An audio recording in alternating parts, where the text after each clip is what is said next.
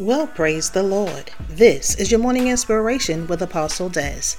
Good morning, my friend. Are you ready? Ready for what, you ask?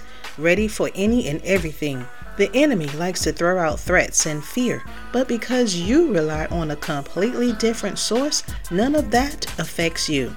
Some who are not rooted and grounded in God may experience a dark winter, but because you belong to your Father, He will keep you. In him there is no darkness, and you, being his child, are hidden and protected from the wiles of the enemy.